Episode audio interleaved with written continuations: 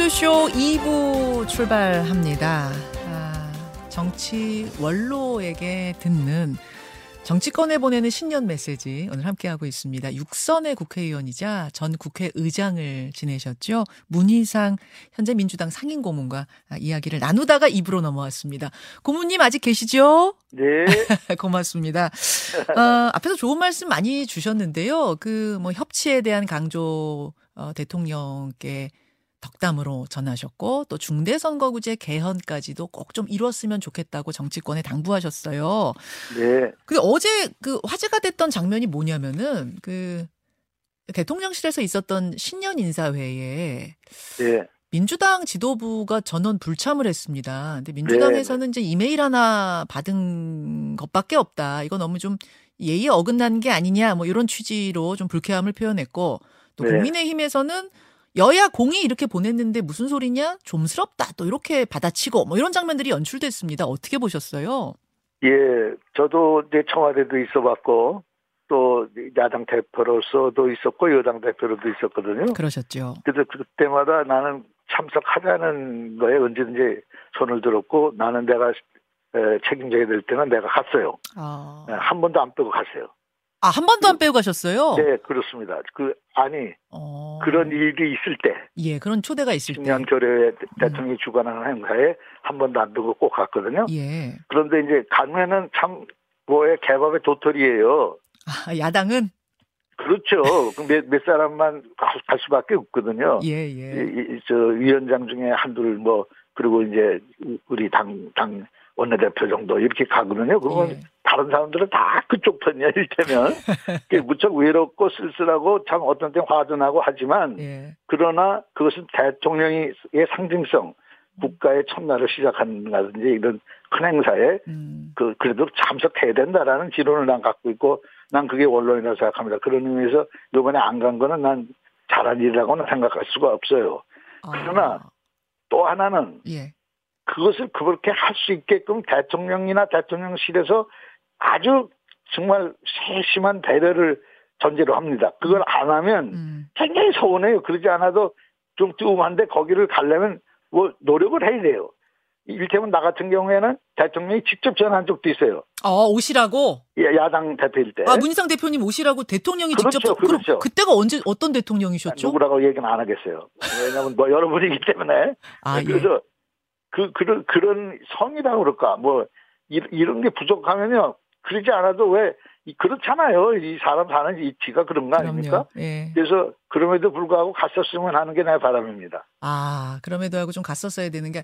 그러니까 최소한 정무수석이라도 좀 전화해서 직접 얘기했었어야 되는 거 아니냐라는 민주당의 서운함도 있긴 하더라고요. 그렇습니다. 난 충분히 그 적심 정도 이해를 가나 그럼에도 불구하고 종이찍 쫙 보냈다든지 전자로 뭘 왔다든지 이놈에도 불구하고 예. 참석했어야 된다고 나는 생각해요. 계속 이제 협치를 강조하고 계세요. 아까 윤석열 대통령이 협치를 하려면 그거부터 해야 돼요. 대화를 시작해야 되기 싫어도. 좀 여러 가지로 그걸 끌었더라도 대화를 시작해야 협치의 시작이 되는 거예요. 대화해야 내용이 뭔가 문제인가를 알게 되잖아요. 그렇지. 자연히. 맞아요. 그리고 그거는 가진 쪽, 힘이 있는 쪽, 대통령이 먼저 손을 내미는 게 순서예요. 그게 순서예요. 그리고 대통령 당선되면 예를 들면 그들이 내로남불이라고 욕하는 문재인 정부에도 첫 번에 되자마자 바로 야당 대표 싹 했어요. 그렇게 하는 거예요. 야당 대표 다 방문 직접 했다니까요. 대통령 직접 하신 분 누구예요? 이거 좋은 일이니까 말씀하셔도 되잖아요. 문재인 대통령 아닙니까?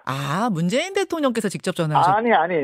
직접 야당 대표가 아니라. 여당 때 아니라 야당 때 전화 직접 하셨던 대통령은 누구예요? 전화 직접이 아니라, 나한테요? 예, 문희상 대표. 좋은 일인데 왜 안 말씀하시죠? 그때는 이명박 대통령이에요. 이명박 대통령. 제일 먼저 부의장을 청와대에 초청하셨고 야당 부의장 때. 그렇군요. 전화 직접 해서 오시라 좀. 근데 굉장히 껄끄러울 때였잖아요. 그때면은 사실은 광우병 이런 시위도 집회도 있고 굉장히 분위기 안 좋을 때였는데도. 그런데도 문희상 대표는 가셨다. 이런 말씀. 이쪽 저쪽 다 노력 좀 해라. 이런 당부입니다. 원로의 당부. 그렇습니다. 예. 그렇습니다. 왜 그러냐면 지금 여야 대립이 너무 심하니까. 예. 너무 심할 정도가 아니라 막 그 일테면 애놈이에요. 라이벌로 생각해야 될 우리 내 국내의 정치 지도자들이 네. 상대를 볼 때 적으로 보는 거예요. 타도와 어떤 그런 옛날 군사문화의 잔재인지 그 뿌리가 여태 남아서 그런가 잠깐 적으로 보는 거예요. 상대를. 적으로 봐요. 이건 큰일 날 일입니다. 이건 절대 안 되는 거예요. 라이벌로 봐야죠. 서로가 윈윈하고 상생의 정치를 해야 되는데 서로 죽이기로 하면 공멸의 정치가 되는 거예요. 그럼 정치가 왜 있는가? 정치의 원 본령이 어긋나게 되는 거예요. 정치라는 건 서로 상생하자는 거 아닙니까? 네. 서로가? 네. 그렇다면 동물과 뭐가 달라요? 동물은 서로 죽이는 걸로 리더가 되잖아요. 근데 이건 포용하고 인내하고 서로 같이 가자면서 이렇게 하는 것이 인간들이 하는 일 아닙니까? 맞습니다. 동물과 같이 됐을 동물 세계에 지금 동물농장이. 와. 한탄할 일입니다. 이거 전 너무 격하게 공감이 되네요. 지금 우리가 인간이 아니라 동물 세계에 있는 것처럼 그렇습니다. 상대를 죽여야 내가 사는 우리가 동물이냐? 사람답게 그렇죠. 하자. 그렇죠. 그렇죠. 진짜. 그러면 그걸 나도 여러 번 생각했는데 시스템을 고쳐야 할 수밖에 없다. 그리고 개헌 생각을 하게 된 거예요. 예. 그거밖에 없어요. 근데 내각제로 바로 못 가는 게 우리 국민들은 대통령이 차라리 낫다. 국회의원들이 다 해먹지 않냐. 이런 불신이 있어요. 불신이 있어요. 예. 근데 전 세계 예를 보면 통계로도 그렇고 완벽하게 내각제가 다 선진국입니다. 당연히 그렇게 해야죠. 알겠습니다. 예. 끝으로. 김대중 정치학교 교장이시잖아요. 김대중. 예? 네, 정치학교. 김대중 정치학교. 네, 맞습니다. 네. 늙음하게 능참봉 하고 있습니다. 근데 교장은 내가 아주 꿈이었어요. 꿈이셨어요? 초등학교 때 뭐가 되려면 교장 선생님이 이랬어요. 진짜 교장 됐어요. 아니, 그냥 선생님도 아니고 꼭 교장 선생님이 되고 싶으셨어요? 예. 김대중 정치학교 교장 선생님이 되셨는데 지금 왜 그 가르침이 필요한가 왜라고 생각하십니까? 세월이 지날수록 특히 위기일수록 김대중 정신이 더욱 빛을 발한다고 저는 생각합니다. 한국 정치사에서 김대중이라는 이름 그 숫자가 갖고 있는 상징성은 아주 크거든요. 국민통합, 민주주의 이거 다 정통성이 있거든요. 김대중 대통령님이 당선한 것이 최초의 수평적 정권교체가 됐고 그래서 그런 국민통합이나 민주주의인데 실제로 대통령 되셔서는 미래 먹거리를 장만해갖고 만부 시대를 3만부 시대를 만부는 박정희 대통령이 하셨고 3만부 시대는 김대중 대통령이 하셨다는 IMF 극복과 함께 정부와의 시대를 열었지 않습니까? 또 한류의 기원이 되지 않습니까? 그것이 우리들이 지금 먹고 사는 긍지를 갖는 전 세계의 떳떳한 그런 기초가 마련된 게 그때 아닙니까?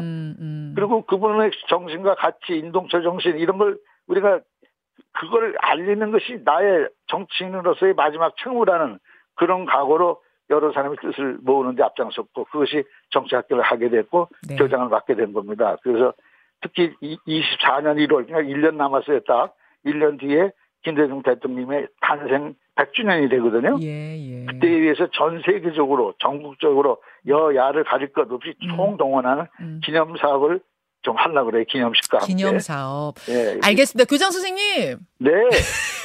그 기념사업도 준비 잘 하시고요. 지금 말씀하신 그 가르침들 특히 후배 정치인들한테 꼭 좀 널리 가르쳐 주십시오. 그렇게 하겠습니다. 오늘 감사드리고 새해 복 다시 한번 많이 받으십시오. 네. 새해 복 많이 받으세요. 고맙습니다. 전 국회의장이자 민주당 상임고문 문희상 고문이었습니다.